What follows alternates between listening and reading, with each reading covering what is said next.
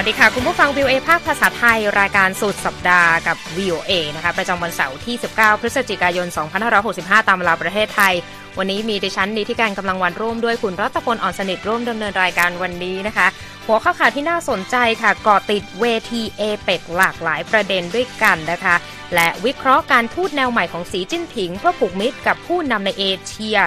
อัปเดตสถานการณ์ยูเครนนะคะ แล้วไปดูประเด็นธุรกิจที่น่าสนใจเกี่ยวกับอีลอน มัสก์นะคะ และประเด็นดราม่าที่เกิดขึ้นก่อนการแข่งขันฟุตบอลโลกจะเริ่มขึ้นในวันอาทิตย์ และส่งท้ายด้วยเรื่องราวของสองศิลปินในวงการเพลงสหรัฐนะคะเทย์เลอร์สวิฟต์เปิดใจปมตั๋วคอนเสิร์ตขาดตลาด และมารายห์แครีชวดมง ราชินีแห่งคริสต์มาสได้อย่างไร รอติดตามได้ในสุดสัปดาห์กับ VOA ค่ะ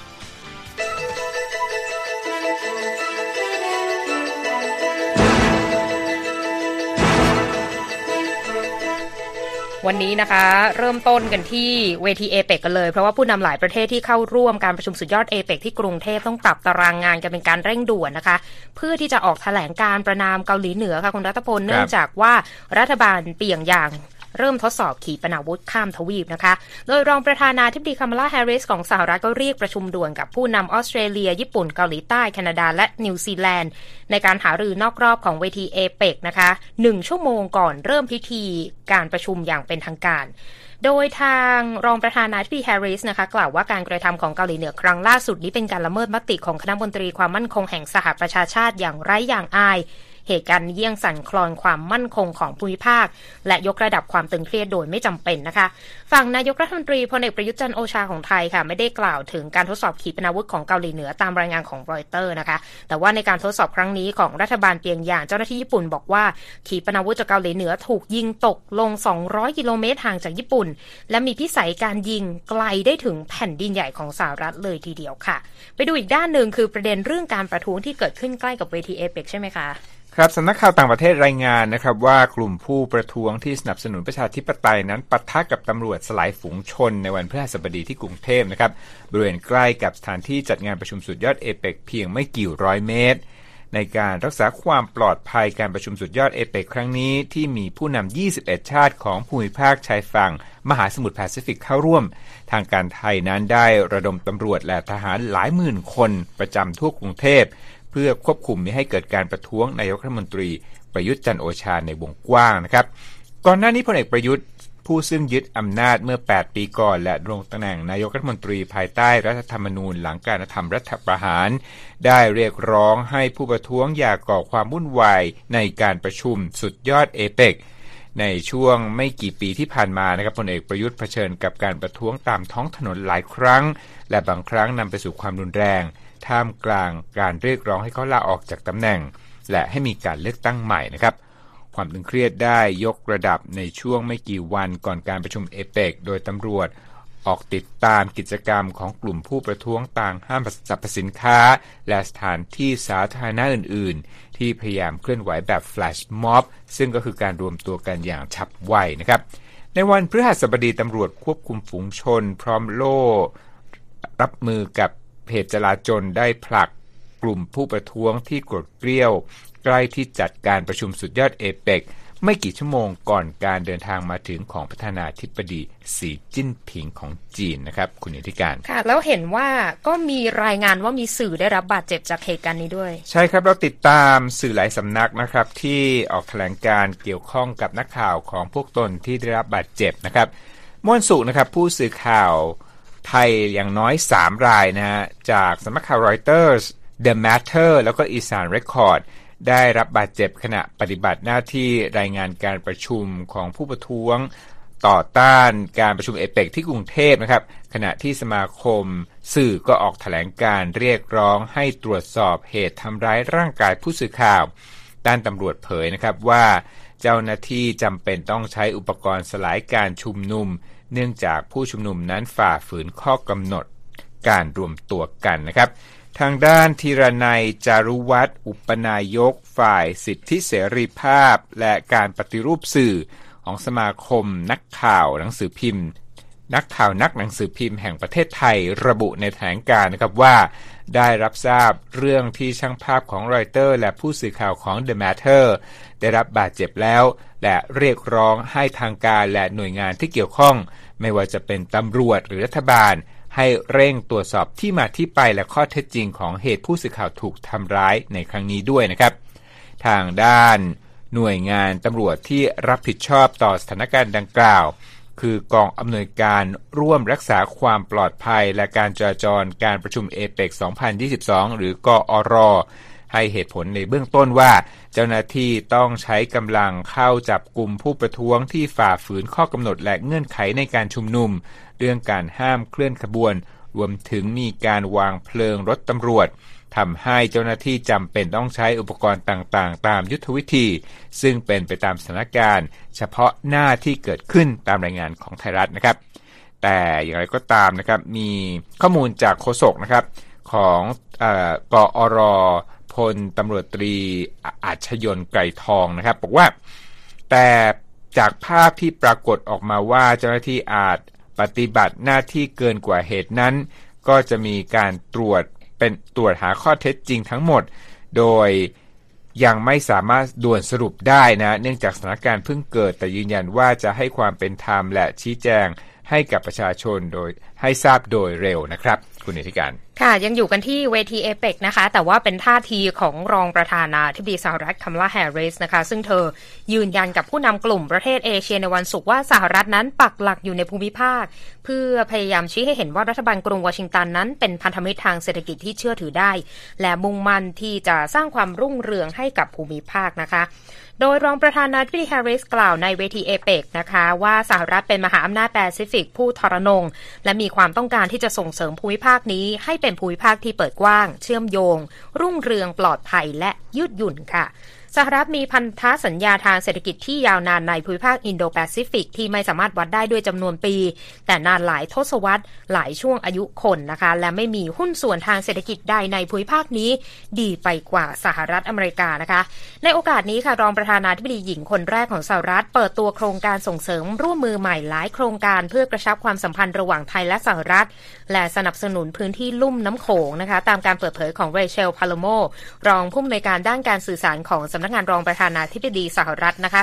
โครงการดังกล่าวเป็นการขยายความร่วมมือทวิภาคีในหลายด้านค่ะ เช่น การแก้ปัญหาวิกฤตสภาพภูมิอากาศ โดยการเร่งถ่ายโอนพลังงานดั้งเดิมไปเป็นพลังงานสะอาด ความร่วมมือทวิภาคีและการพัฒนาเศรษฐกิจ ด้านโทรคมนาคม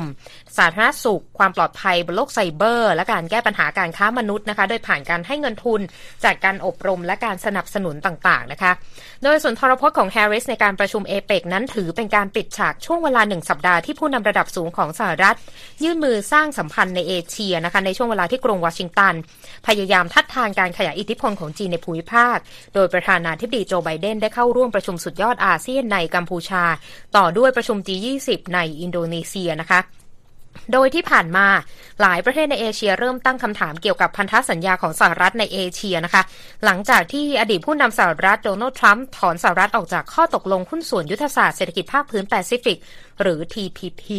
ที่เป็นหัวใจสำคัญของนโยบายปักหมุดเอเชียของอดีตประธานาธิบดีบารักโอบามานะคะ แต่ว่าทางรองประธานาธิบดีแฮร์ริสก็กล่าวในเวทีเอเปกด้วยว่า ในทางตรงกันข้ามการลงทุนเพื่อพัฒนาโครงสร้างพื้นฐานหลายพันล้านดอลลาร์ที่สหรัฐและกลุ่ม G7 เตรียมให้ไว้กับประเทศกำลังพัฒนานั้นจะเป็นเงินทุนที่มีมาตรฐานสูง โปร่งใสและเป็นมิตรกับสิ่งแวดล้อมนะคะ และยืนยันว่าจะไม่ทำให้ประเทศใดต้องตกอยู่ในภาวะหนี้สินท่วมตัวค่ะ คุณรัตพลคะครับ ไปดูอีกเรื่องหนึ่ง หลายคนจับตาประธานาธิบดีสีจิ้นผิงของจีน ในเวทีต่างๆ ที่เกิดขึ้นในฝากฝั่งเอเชียตลอดช่วงสัปดาห์ที่ผ่านมาด้วยใช่ไหมคะ ซึ่งก็มีประเด็นที่น่าสนใจ ใช่ครับ ทุกคนจับตาประธานาธิบดีสีจิ้นผิงจากจีนครั้งนี้นะตั้งแต่ลงเครื่องบินมาเลยทีเดียวนะถึงกรุงเทพมีความน่าสนใจ2ออย่างในการหนึ่งก็คือว่าประธานาธิบดีสีจิ้นผิงเนี่ยจะอยู่จะเรียกได้ว่าอยู่ในช่วงทัวร์ประเทศสำหรับงานประชุมสุดยอดสำคัญสำคัญต่างๆ ในช่วง สัปดาห์ที่ผ่านมานะครับทั้ง G20 แล้วก็อาเซียน แล้วก็มาเอเปกครั้งนี้นะครับ ประเด็นที่ 2 ก็คือว่าประธานาธิบดีสีจิ้นผิงเนี่ยไม่ได้อยู่ที่ไม่ได้เดินทางออกนอกประเทศมากว่า 2 ปีตั้งแต่วิกฤตโควิด เพราะนั้นก็เกิดความสงสัยว่าจะมีท่าทีต่างไปหรือไม่นะจากโอกาสที่ได้พบกันซึ่งซึ่งหน้ากับผู้นำโลกสำนักข่าวเอพีก็ได้ ออกบทวิเคราะห์ ซึ่งยกตัวอย่างวิธีของสีจิ้นผิงที่ดำเนินการทางการทูตที่การประชุมสุดยอดเอเปกที่กรุงเทพนะครับผมจะมาเล่าให้ฟังครับคือเอพีเนี่ยบอกว่าสีจิ้นผิงเนี่ยกำลังใช้วิธีการทูตแบบเจรจาตัวต่อตัว เพื่อสร้างความเป็นมิตรกับประเทศในเอเชียที่เดิมทีก็คือเป็นมิตรกับอเมริกานะขณะที่อเมริกานั้นก็พยายามทัดทานอิทธิพลของจีนในภูมิภาคนะครับ เขาบอกว่าแม้ว่าผู้นำจีนเนี่ยไม่ได้เปลี่ยนแปลงท่าทีที่แข็งขันในเรื่องต่างๆนะเช่นไต้หวันหรือว่าทะเลจีนใต้ แต่ว่าสีจิ้นผิงนั้นให้ความสำคัญกับบทบาทของรัฐบาลจีนทางเศรษฐกิจมากขึ้นนะในการประชุมเอเปกเมื่อมีโอกาสที่จะเจรจาแบบซึ่งซึ่งหน้ากับผู้นำแต่ละประเทศสำนักข่าวเอพีรายงานนะครับว่าเมื่อจีนนั้นเพิ่มบทบาทของตนมากขึ้น การทูตของจีนก็มีความละเอียดละ ละเอียดอ่อนเพิ่มขึ้นเป็นเงาตามตัวนะครับ หลังจากที่จีนนั้นเคยสร้างความไม่พอใจในบางครั้งนะ ไม่ว่าจะเป็นคำกล่าว หรือว่าท่าทีหรือว่าการมีกิจกรรมทางทหารในพื้นที่ที่เป็นบริเวณข้อพิพาททางดินแดนเนี่ยในอดีตเนี่ยสร้างปฏิกิริยาฟาดกลับของประเทศในเอเชียหลายครั้ง ตอนนี้เขาบอกว่าจีนพยายามที่จะเพิ่มบทบาทความละมุนละม่อมมากขึ้นนะริลทอมสันเป็นผู้เชี่ยวชาญอาวุโสที่ กำลังทำวิจัยอยู่ที่สถาบัน Lee Kuan Yew School of Public Policy ที่มหาวิทยาลัยแห่งชาติของสิงคโปร์นะครับ เขาบอกว่า แนวทางการข้องเกี่ยวทางการทูตกับประเทศต่างๆ ของสีจิ้นผิง แล้วก็การประสานเสียงกันของกระบวนการโฆษณาชวนเชื่อเนี่ยต้องการสร้างภาพฉากหน้าของสีจิ้นผิง ให้มีความยิ้มแย้มมากขึ้น มีความอ่อนลงนะครับ เขากล่าวด้วยว่าสิ่งที่เกิดขึ้นดูเหมือนจะเป็นความพยายามลดความตึงเครียด โดยเฉพาะอย่างยิ่ง สหรัฐ และสหภาพยุโรปตอนนี้ก็ต่างวิพากษ์วิจารณ์แล้วก็สร้างความไม่พอใจ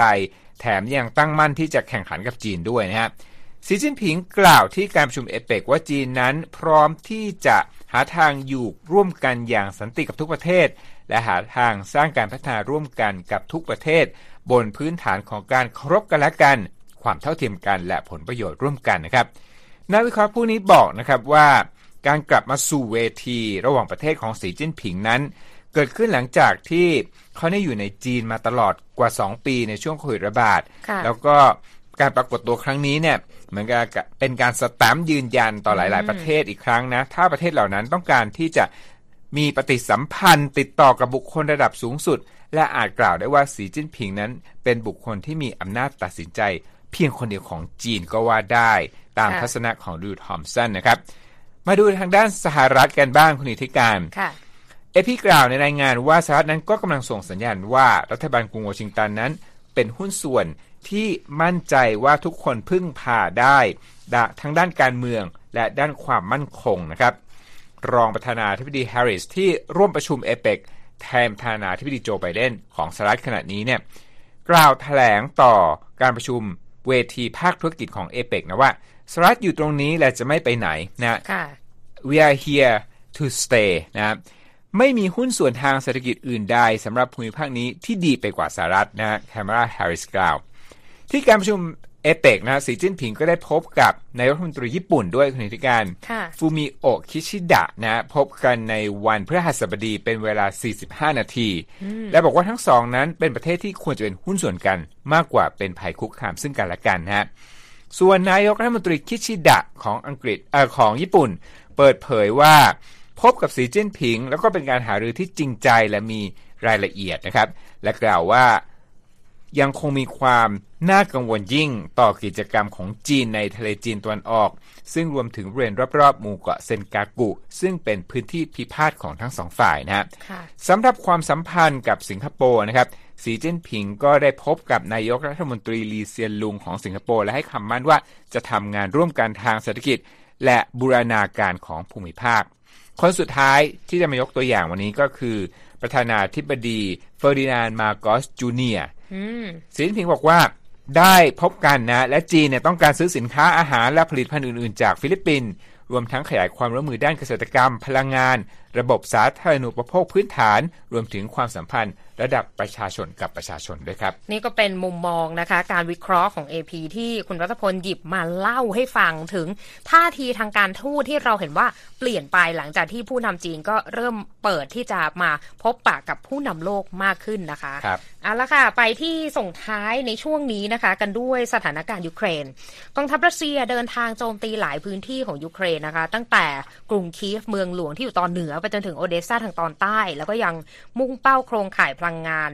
ของยูเครนเป็นสำคัญนะคะ โดยตอนนี้ชาวยูเครนละราว 10 ล้านคนต้องใช้ชีวิตอยู่ท่ามกลางอากาศหนาวจัด โดยปราศจากไฟฟ้าและเครื่องทำความร้อนนะคะ ตามการเปิดเผยของทางการยูเครนเมื่อวันพฤหัสบดี แล้วก็เจ้าหน้าที่กำลังทำทุกอย่างเพื่อให้ได้ไฟฟ้ากลับคืนมา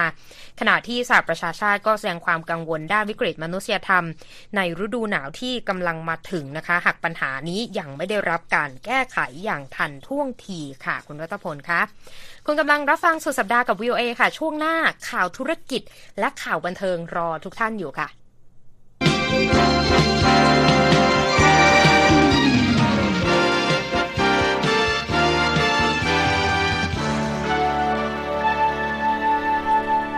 มาเช็คสภาพตลาดหุ้นกันวันนี้นะคะ คุณรัตพลวันนี้เขียวยกแผงนะคะ ดาวโจนส์ปิดบวก 199 จุดค่ะ ที่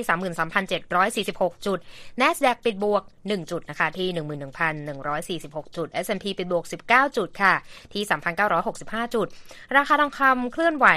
ลบนะคะ 0.66%ที่ 1,751 ดอลลาร์กับอีก 30 เซนต์ต่อออนซ์ค่ะ คุณรัตพลประเด็นของ Twitter นี่ฮือฮากันมากเมื่อค่ำวันพฤหัสบดีวันนี้อีลอน มัสมีท่าทีกลับมาอีกแล้วใช่ไหมคะ ครับ ก็เป็นข่าวแทบจะทุกวันนะครับ สร้างความ น่าติดตามแล้วกันพูดอย่างนี้แล้วกันนะครับค่ะโดยล่าสุดนะครับอีลอนมัสมหาเศรษฐีเจ้าของ Twitter ก็ได้อีเมลเรียกตัวพนักงานด้านซอฟต์แวร์ให้เข้าประชุมแบบเจอกันที่ชั้น 10นะฮะของสำนักงานใหญ่ Twitter ที่ซานฟรานซิสโกบ่ายวันศุกร์ท่ามกลางกระแสแห่ลาออกของพนักงาน Twitter เมื่อวันพฤหัสบดีนะครับค่ะรอยเตอร์รายงานนะครับ โดยอ้างอีเมลที่อีลอนมัสส่งให้พนักงาน Twitter ในวันศุกร์ที่เรียกตัวพนักงานของบริษัทที่เป็นวิศวกรซอฟต์แวร์ ให้เข้ามารายงานตัวที่ชั้น 10 เวลา 14 นาฬิกาวันศุกร์ตามเวลาท้องถิ่นนะครับ รายละเอียดในอีเมลอีกฉบับที่อีลอน มัสระบุกับพนักงานนะบอกว่า ผมยินดีมากหากคุณสามารถบินตรงมายังซานฟรานซิสโกเพื่อปรากฏตัวให้เห็นหน้ากัน และว่าเขาจะอยู่ที่สำนักงานใหญ่ที่ซานฟรานจนถึงเที่ยงคืน และจะกลับมาอีกครั้งในช่วงเช้าวันเสาร์โอ้โหแต่จะอนุโลมให้สำหรับคนที่ไม่สามารถเดินทางมา ด้วยเหตุผลฉุกเฉินทางครอบครัวนะครับค่ะอีเมลของอีลอน มัสต่อพนักงาน Twitter มีขึ้นเพียงหนึ่งวันนะครับ หลังจากมีกระแสข่าวคุณธิการค่ะว่าจะมีการเอ่อพนักงานหลายร้อยคนเนี่ยตัดสินใจลาออกจาก Twitter ในช่วงเวลาเส้นตายที่อีลอน มัสได้ระบุให้กับพนักงานว่าต้องเลือกระหว่างยอมรับสภาพทำงานแบบ hardcore นะฮะอืมหรือการทำงานหรือทำงานหลายชั่วโมง ภายใต้แรงกดดันให้ได้เนี่ย กับอีกทางเลือกหนึ่งคือลาออกไปจากบริษัทนี้ซะนะฮะค่ะนอกจากนี้อีลอนมัสยังสั่งให้พนักงานทุกคน อีเมลตอบกลับเขานะครับพร้อมกับคำอธิบายว่าโค้ดซอฟต์แวร์ใดของพนักงานที่ประสบความสำเร็จในช่วง 6 เดือนที่ผ่านมา พร้อมแคปหน้าจอโค้ดสูงสุด 10 ภาพ ให้ระบุถึงว่าโค้ดดังกล่าวนั้น เพิ่มเติมด้วยว่าจะมีการสัมภาษณ์สั้น ๆ เชิงเทคนิคเพื่อให้ อีลอนเนี่ยได้เข้าใจด้านเทคนิคของโอ้ Twitter มากขึ้นนะฮะค่ะเมื่อต้นสัปดาห์นะครับอีลอนมัสได้ระบุให้วิศวกรของเท s l a ก็คือบริษัทอีกบริษัทหนึ่งที่ทำผู้ก่อตั้งนะครับค่ะมาประเมินการทำงานของทีมวิศวกรของ Twitter และได้กล่าวว่าจะเป็นไปโดยสมัครใจนะ จะเกิดขึ้นหลังเลิกงานของ t ท s l a นะนะครับ สามสัปดาห์แรกในการเข้ามากลุ่มบังเหียน Twitter ของอีลอนมัสก็ได้สร้างการเปลี่ยนแปลงอย่างรวดเร็วและวุ่นวายนะ โดยปลด CEO และก็หัวหน้าระดับสูงหลายคนขององค์กรนี้ตามที่เป็นข่าวไปนะครับ ขณะที่อีลอนมัสพยายามดับเสียงวิพากษ์วิจารณ์ ที่คนแห่ลาออกในวันเพื่อสัปดีนะครับ โดยระบุว่าเขาไม่ได้กังวลเกี่ยวกับเรื่องการลาออกของพนักงานเหล่านี้ เพราะบรรดาคนที่เก่งที่สุด ยังอยู่กับเรา อืมก็ยังเป็นประเด็นกันอย่างต่อเนื่องนะคะสำหรับอีลอนมัสไปที่ฟุตบอลโลกกันวันอาทิตย์นี้แล้วนะ คุณรัตพล แต่ว่ามีประเด็นขึ้นมาก็คือในวันศุกร์ในทางฟีฟ่าตัดสินใจระงับการจำหน่ายเบียร์นะคะสำหรับผู้เข้าชมทั่วไปที่สนามกีฬาในกาตาร์นะ ซึ่งการแข่งขันจะเริ่มต้นในวันอาทิตย์นี้ตามรายงานของ AP แต่ว่ามันมีประเด็นก็คือว่าแฟนบอลควักกระเป๋าซื้อบัตรแบบพิเศษ จะยังเข้าถึงเครื่องดื่มแอลกอฮอล์ได้ทั้งหมดที่ห้องรับรองพิเศษ แต่ว่าราคาบัตรนี่คืออาจจะสูงประมาณ 950 ดอลลาร์จนถึง 4,950 ดอลลาร์นะคะ ที่น่าจับตาคือกาตาร์เป็นประเทศมุสลิมสายอนุรักษ์นิยมที่ตัดสินใจเปลี่ยนกฎในช่วงเกือบนาทีสุดท้าย หลังจากที่เคยมีการตกลงกันแล้วเมื่อเดือนกันยายนนะคะ โดยจะจำหน่ายแค่เพียงเบียร์ไร้แอลกอฮอล์ยี่ห้อ Bud Zero เท่านั้นที่ได้รับอนุญาตให้จำหน่ายระหว่างการแข่งขันทั้ง 64 นัดได้ แต่ว่าทางบริษัทที่ผู้จัดจำหน่ายเนี่ยก็บอกว่านี่เป็นเหตุการณ์ที่เหนือการควบคุมของทางบริษัทนะคะ ก็ยังต้องติดตามกันต่อไปนะคะสำหรับมหกรรมการแข่งขันฟุตบอลโลกที่จะเริ่มคิกออฟกันในวันอาทิตย์นี้นะคะ คุณรัตพลครับผมไปที่เรื่องบันเทิงกันดีกว่านี้เราติดตามนะสองนักร้องดังจากฝากฝั่งสหรัฐ รอบแรกเรื่องแรกนี่คือเรื่องของการขายตั๋วที่เป็นประเด็นกันมาทั้งสัปดาห์นี้ ส่วนอีกเรื่องหนึ่งก็คือศิลปินในตำนานที่ว่าเรียกว่าปีนี้อาจจะเป็นปีชงของเธอ แต่ว่าไปที่เรื่องการขายตั๋วกันก่อนเรื่องนี้อะไรยังไงคะ ครับเป็นเรื่องของ Taylor Swift คุณอิทธิการค่ะศิลปินป๊อปชื่อดังชาวอเมริกันนะครับ แสดงความไม่พอใจกรณีที่แฟนเพลงของเธอ ประสบปัญหาในการจองตั๋วคอนเสิร์ตครั้งแรกในรอบหลายปีนะครับ หลังจากที่รับการยืนยันจาก Ticketmaster บริษัทผู้ดูแลเรื่องขายตั๋วว่า จะสามารถจัดการปัญหานี้ได้อย่างรวดเร็วนะครับ ตามรายงานของรอยเตอร์ศิลปินผู้นี้แล้วก็นักแต่งเพลงชาวอเมริกันระบุในวันศุกร์นะครับว่าเธอเจ็บปวดอย่างมากที่ต้องเห็นแฟนๆ เจอปัญหาในการจองตั๋วคอนเสิร์ตที่กำลังจะมาถึงในสหรัฐนะครับ หลายคนหวังนะครับที่จะมาชมคอนเสิร์ตครั้งแรกในรอบ 5 ปีของเทเลอร์และรอเป็นเวลาหลายชั่วโมงก่อนถึงเวลาจองตัว๋ว แต่ปรากฏว่าพวกเขาไม่สามารถซื้อตั๋วผ่านเว็บของ Ticketmaster ได้ในช่วงเปิดจองล่วงหน้าเมื่อต้นสัปดาห์นี้ ก่อนที่ในวันศุกร์ทางบริษัทนั้นจะประกาศเลิกจำหน่ายตั๋วไปในทันทีนะครับ มาดูราคากันคุณธิการสะดุ้งอยู่เหมือนกันนอกจากจะจองยากแล้วนะครับ ราคาปล่อยบัตรคอนเสิร์ต Taylor Swift นั้นพุ่งสูงระดับ ใบที่สูงสูงแพงๆเนี่ยสองหมื่นแปดพันดอลลาร์อันนี้เป็นตลาด resale นะ เกริ่นให้กับคุณผู้ฟังผู้ติดตามก่อนเดี๋ยวจะบอกว่าโอ้โห ขายอันนี้นี่คือเหมือนดาวน์บ้านดาวน์รถกันเลยหรือเปล่า อันนี้คือเหมือนกับว่าซื้อไปแล้วในในในเว็บไซต์ของ Ticket Ma เอ่อของ Ticket Master แล้วเสร็จแล้วก็มีคนที่เป็น feel แบบขอปล่อยตั๋วค่ะ ซึ่งก็เริ่มได้รับความนิยมนะคะสำหรับกรณีที่แบบว่าไปเฝ้าหน้าเว็บกันไม่ไหวครับ แต่เขาบอกราคาระดับต่ำ มีระดับร้อยก็มีนะ338ดอลลาร์นะครับและเมื่อวันศุกร์คุณนิติการนิวยอร์กไทมส์รายงานนะว่ากระทรวงยุติธรรมสหรัฐนั้นอยู่ระหว่างการสืบสวนว่า บริษัท Live Nation Entertainment ซึ่งเป็นบริษัทแม่ของ Ticketmaster เนี่ยใช้อำนาจในอุตสาหกรรมดนตรี ที่มีมูลค่าหลายพันล้านดอลลาร์โดยมิชอบหรือไม่ครับอืมแล้วก็เริ่มมีการเปิดการสืบสวนแล้วนะ ที่น่าสนใจคือ Ticketmaster เนี่ยบอกว่าบัตรคอนเสิร์ต3ล้าน5แสนใบเนี่ยได้รับการจองซื้อโดยแฟนเพลงหมดเลยนะ แต่เขาบอกว่ายังมีแบบสำรองรายชื่อสำรอง ไม่รู้คุณนัทพลอยู่ในนั้นหรือเปล่า อีกสองล้านคน อืมก็ต้องแบบ ต้องทำบุญแล้วล่ะ ช่วงเนี้ยว่าจะได้ตั๋วของ Taylor Swift หรือไม่ อ่า ผมคนสุดท้ายเนี่ยผมยกให้คุณอิทธิการตอนแรกว่าจะแย่งอ่านแต่เชิญเลยครับสำหรับข่าวมารายแครีครับ อันนี้ก็บอกว่าอาจจะต้องพาไปทำบุญกันนะคะสำหรับเเรื่องราวของคุณแม่มาไลที่รู้จักกันในเมืองไทยหรือว่ามารายแครีนะคะ เพราะว่าเพลงของเธอเนี่ยคือเปิดมาหนึ่งพฤศจิกาเนี่ยแอบเปิดฟังกันแล้วนะ All I Want for Christmas is You ก็เรียกว่าเป็นเกือบจะเป็นเพลงชาติแห่งเทศกาลคริสต์มาสกันแล้ว แต่ว่าล่าสุดเนี่ยมารายแครีเขาก็อยากจะไปต่อนะ อยากจะทำเครื่องหมายการค้าก็เลยจะทำเป็นเครื่องหมายการค้าที่เรียกว่าราชินีแห่งคริสต์มาสแล้วก็เจ้าหญิงแห่งคริสต์มาสไปให้สุด อืมแต่ปรากฏว่าคณะกรรมการด้านเครื่องหมายการค้าของสหรัฐไม่เอาด้วย เรื่องนี้เนี่ยทางสื่อ CBS แล้วก็ Washington Post นะคะรายงานในสัปดาห์นี้ว่าเมรายแครีนะคะก็ยื่นขอจดทะเบียนเครื่องหมายการค้าในชื่อ Queen of Christmas หรือราชินีแห่งคริสต์มาสแต่ว่าคำขอดังกล่าวนี้ถูกปัดตกไป โดยคณะกรรมการอุทธรณ์เครื่องหมายการค้าของสหรัฐค่ะคุณรัตพลครับ แต่ว่าเรื่องนี้เนี่ยมันมีตัวละครหนึ่งที่น่าสนใจก็คืออลิซาเบธชาน เธอเป็นศิลปินอายุ 42 ปี คือเรียกตัวเองว่าเป็นศิลปินที่บันทึกเสียงแนวเพลงคริสต์มาสคนเดียวของโลกแบบทำงานแบบ full-time เต็มเวลาเลยแหละ คือคริสต์มาสมาปุ๊บเขาก็จะมีเพลงแนวนี้มาตลอด แล้วอ๋อก็พูดเคยง่ายๆว่าถ้าเป็นเพลงแนวนี้เนี่ยคุณอลิซาเบธชานจะทำงานร้องเพลงคริสต์มาสคนเดียวนะอ่าแล้วก็อ้างตนเองว่า งานลักษณะนี้มีแต่เธอเพียงคนเดียวในโลกที่ทเออคือเหมากระถินคนเดียวเลยสำหรับอ่าเพลงคริสต์มาสแล้วเธอเนี่ยบอกว่าได้รับสมญานามจาก The New Yorker เมื่อปี 2018 ว่าเป็นราชินีแห่งคริสต์มาสตัวจริงและยาวนานคือยืนหนึ่งว่างั้น คนนี้แหละ คือคนที่คัดค้านการขอจดทะเบียนเครื่องหมายการค้าของ Mariah Carey ในครั้งนี้ ทีนี้ทางสำนักงานสิทธิบัตรและเครื่องหมายการค้าของสหรัฐเนี่ยไม่เพียงแค่ปัดตกคำร้องที่จะขอใช้ราชินีแห่งคริสต์มาสนะคุณ แต่ยังปฏิเสธคำขอของแครีที่จะใช้เครื่องหมายการค้าเจ้าหญิงคริสต์มาสและ QOC ซึ่งก็เป็นอักษรย่อของราชินีแห่งคริสต์มาสไปำซะอี Queen ก of Christmas QOC แต่ดิฉันจะย่อเป็นภาษาไทยมันก็ดูกระไรอยู่ ทีนี้การยื่นขอจดทะเบียนของ Mariah Carey เนี่ยบอกว่าเขาพยายามจะใช้ชื่อนี้กับผลิตภัณฑ์เยอะแยะเลยนะอาอาทิโลชั่นทาผิวน้ำหอม เพลง เสื้อผ้าคนปลอกคอสัตว์ แว่นตาหน้ากากอนามัย แล้วผลิตภัณฑ์แบบนมรสชาติต่างๆ ก็จะแปะป้ายราชินีแห่งคริสต์มาสก็เรียกว่าเป็นรายได้เป็นเงินบำนาญของ Mariah Carey เขาอะนะคะ แต่จริงๆอะมันน่าสนใจก็คือว่า การที่จะมาเอาตำแหน่งนี้ไปเนี่ยมันก็เป็นประเด็นถกเถียง เพราะว่า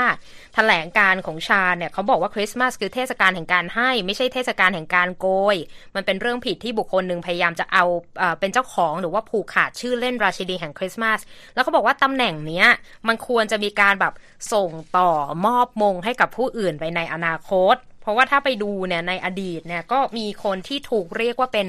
ราชาแล้วก็ราชินีแห่งคริสต์มาสเนี่ยหลายต่อหลายคนนะ บางคนนี่ดิฉันก็ยังไม่เกิดเลย เพราะว่าก่อนที่เพลง All I Want for Christmas Is You ของ Mariah Carey จะกลายเป็นเหมือนกับกึ่งเพลงชาติคริสต์มาสที่คุณรัตพลก็เปิดให้ดิฉันฟังบ่อยๆนะมีราชาแล้วราชินีแห่งคริสต์มาสถือกำเนิดขึ้นมากมายก่อนหน้านี้ อย่างเพลง Rocking Around the Christmas Tree อันนั้นเป็นศิลปิน Brenda Lee เมื่อปี 1958 เธอก็ได้มงราชินีแห่งคริสต์มาสมาแล้วอ๋อเออและครับในช่วงเอ่อคริสตศตวรรษที่ 1990 Darlene Love นะคะ ก็โด่งดังแล้วก็ได้มงในตำแหน่งนี้มาจากเพลง Christmas Baby Please Come Home แล้วเขาบอกว่าในปี 2022 นี้เนี่ย คนที่คาดว่าจะได้มงนะเกตัวเกงมงเนี่ยคือ Alicia Keys นะที่เขาจะออกอัลบั้ม Santa Baby แต่ว่าฝั่งผู้ชายก็มีเหมือนกันอย่างเช่น Nat King Cole นะคะ Frank Sinatra ก็แล้วย้อนก็ไปนะครับ Elvis Presley แล้วก็ล่าสุด Michael อ๋ Bublé อครับซึ่งเราก็จะคุ้นกันเนาะเพลงคริสต์มาสมาปุ๊บนี่เอาละ เขาก็จะเรียกว่าครอง ตำแหน่งครองบัลลังก์กันเลยทีเดียว แต่ว่าการเคลื่อนไหวที่เกิดขึ้นนะคะ ทางทีมทนายของ Mariah Carey ก็ไม่ได้ให้ความเห็นเกี่ยวกับประเด็นดังกล่าวนะ ทั้งกับ CBS แล้วก็ Washington Post ในช่วงเวลาที่เรากำลังรายงานข่าวนี้กันอยู่นะคะ วันนี้ก็เรียกว่าครบถ้วนนะคะ ทั้งสาระประเด็นเข้มข้นนะคะ แล้วก็จบด้วยประเด็นบันเทิงก็นะคะเข้มข้นนะก็สงสารแม่เหมือนกัน อืมก็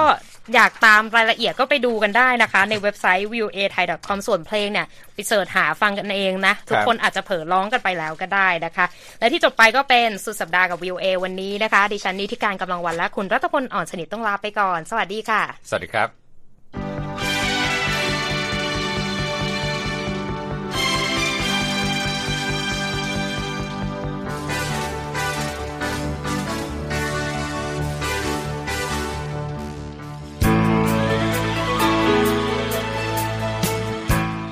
ครับ และที่จบไปเป็นรายการจาก VOA ภาคภาษาไทย รายงานสดส่งตรงจากกรุงวอชิงตันประเทศสหรัฐ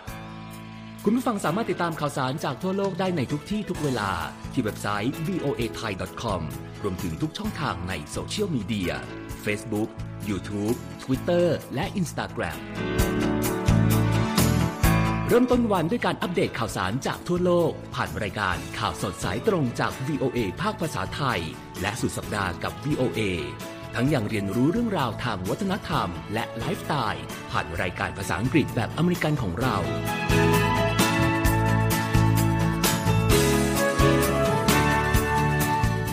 ติดตามความเคลื่อนไหวในประเทศสหรัฐ การเมืองอเมริกัน พร้อมเข้าใจที่มาที่ไปของเหตุการณ์สำคัญ รวมถึงข่าวต่างประเทศ จากแหล่งข่าวที่เชื่อถือได้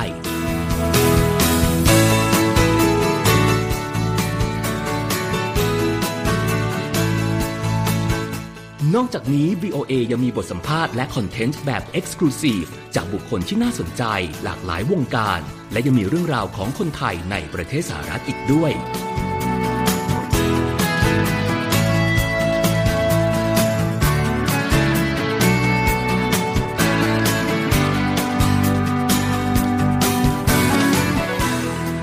ขอบคุณนะครับที่ให้ VOA ไทยเป็นส่วนหนึ่งในการติดตามข่าวสารสาระและเกร็ดความรู้ของคุณ จากรายการต่างๆ ที่เรามุ่งมั่นนำเสนอ เพื่อความเ